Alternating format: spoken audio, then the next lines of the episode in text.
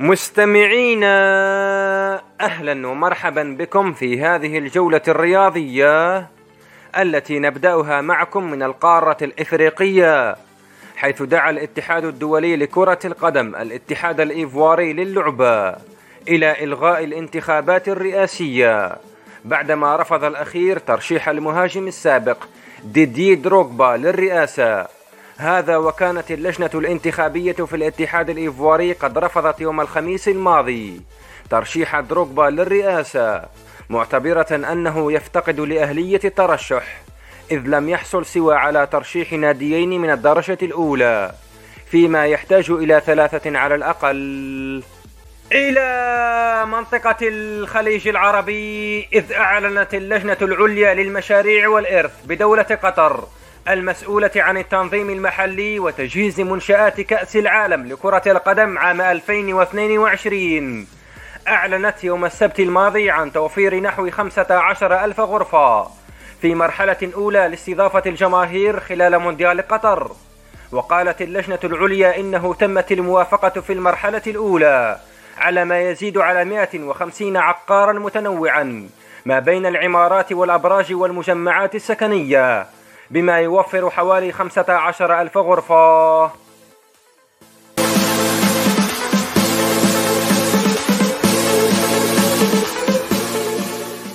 وفي القارة الأوروبية العجوز ذكرت وسائل إعلام إسبانية منها صحيفة لابانغوارديا يوم السبت الماضي أن نجم نادي برشلونة ليونيل ميسي لا يخطط لحضور ميران ناديه اليوم الاثنين. عقب إعلانه الصادم في الأسبوع الماضي عن رغبته في ترك النادي وأشارت صحيفة لابانغوارديا إلى أن ميسي أرسل بوروفاكس جديد ليخبر برشلونة بقراره بعدم حضور الميران الأول تحت قيادة المدرب الجديد رونالد كومان. ومن كرة القدم إلى التنس حيث توج الصربي نوفاك جوكوفيتش يوم السبت الماضي بلقب بطولة سنسناتي الدولية الأمريكية في كرة المضرب للماسترز بعد فوزه على الكندي ميلوش راونيتش بمجموعتين لواحدة بواقع واحد لستة وستة لثلاثة وستة لأربعة. ويعد هذا اللقب هو الثاني لجوكوفيتش في هذه الدورة ليرفع رصيده إلى 35 لقبا في دورات الماسترز معادلا بذلك الرقم القياسي المسجل باسم الإسباني رافائيل نادال. إلى عالم المحركات السريعة إذ أعلنت بطولة العالم لسباقات الفورمولا 1 للسيارات يوم الثلاثاء الماضي عن إلغاء جائزة الصين الكبرى وعودة جائزة تركيا إلى جدول عام 2020 المؤلف من 17 سباقا بعد مراجعته وتقليصه بسبب جائحة كوفيد 19 وأوضحت الفورمولا 1 في بيان أن حلبة الصخير في البحرين ستستضيف سباقين في أواخر شهر نوفمبر ومطلع ديسمبر المقبل. محطتنا التالية مع معشوقة الجماهير الأمريكية كرة السلة حيث تم استئناف مباريات الأدوار الإقصائية playoff لدوري كرة السلة الأمريكي للمحترفين يوم السبت الماضي. وذلك بعد ثلاثة أيام من إعلانها توقف المنافسات احتجاجا على الظلم العنصري ووحشية الشرطة. بعد إطلاق رجل شرطة أبيض النار على رجل أسود غير مسلح يدعى جاكوب بليك في كينوشا بولاية ويسكونسن في نفس السياق حسم فريقا ميلووكي باكس في المنطقة الشرقية ولوس أنجلوس لايكرز في المنطقة الغربية.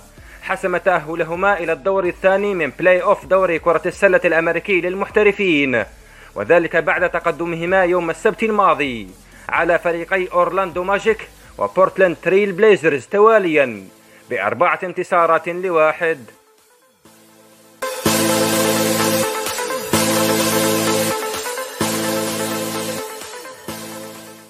مستمعينا نختتم جولتنا الرياضية معكم بهذا الخبر حيث أنهى قاض في باراغواي يوم الاثنين الماضي الإقامة الجبرية المفروضة على اللاعب البرازيلي السابق رونالدينيو.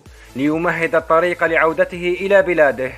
وإسدال الستار على معاناة استمرت أكثر من خمسة أشهر. ووافق القاضي غوستافو أماريا في العاصمة الباراغوايانية أسونسيون على تعليق مشروط للاتهامات الموجهة لرونالدينيو ممهدا الطريق لتبرئة اللاعب من أي مسؤولية. لكنه أمره بدفع تكاليف قيمتها تسعون ألف دولار. ستوزع على مؤسسات خيرية. وقال القاضي غوستافو للمحكمة تم رفع الإجراءات الاحترازية للاعتقال ولم يعد هناك المزيد من القيود. ووفقا لوثيقة اطلعت عليها وكالة رويترز في السابع من شهر أغسطس قال ممثلو الادعاء في القضية أنهم لم يعثروا على أدلة لإثبات أن رونالدينيو اشترك بشكل مباشر في الحصول على الوثائق المزيفة. وطلب المدعون معاقبة شقيقه روبرتو بالحبس لمدة عامين مع إيقاف التنفيذ وتغريمه 110 آلاف دولار لكنهم وافقوا على السماح له بمغادرة باراغواي. وقال ممثلو الادعاء إنه بينما كان رونالدينيو لا يدرك أنه يستخدم جواز سفر مزيف فإن شقيقه روبرتو كان يعلم. وتم اعتقال رونالدينيو برفقة شقيقه ومدير أعماله روبرتو أسيس. بعد أن حاولا دخول باراغواي بجوازات سفر مزيفة وأمضيا 32 يوما في السجن قبل حصولهما على إفراج مشروط في السابع من شهر أبريل الماضي بعد دفع كفالة قدرها مليون وستمائة ألف دولار.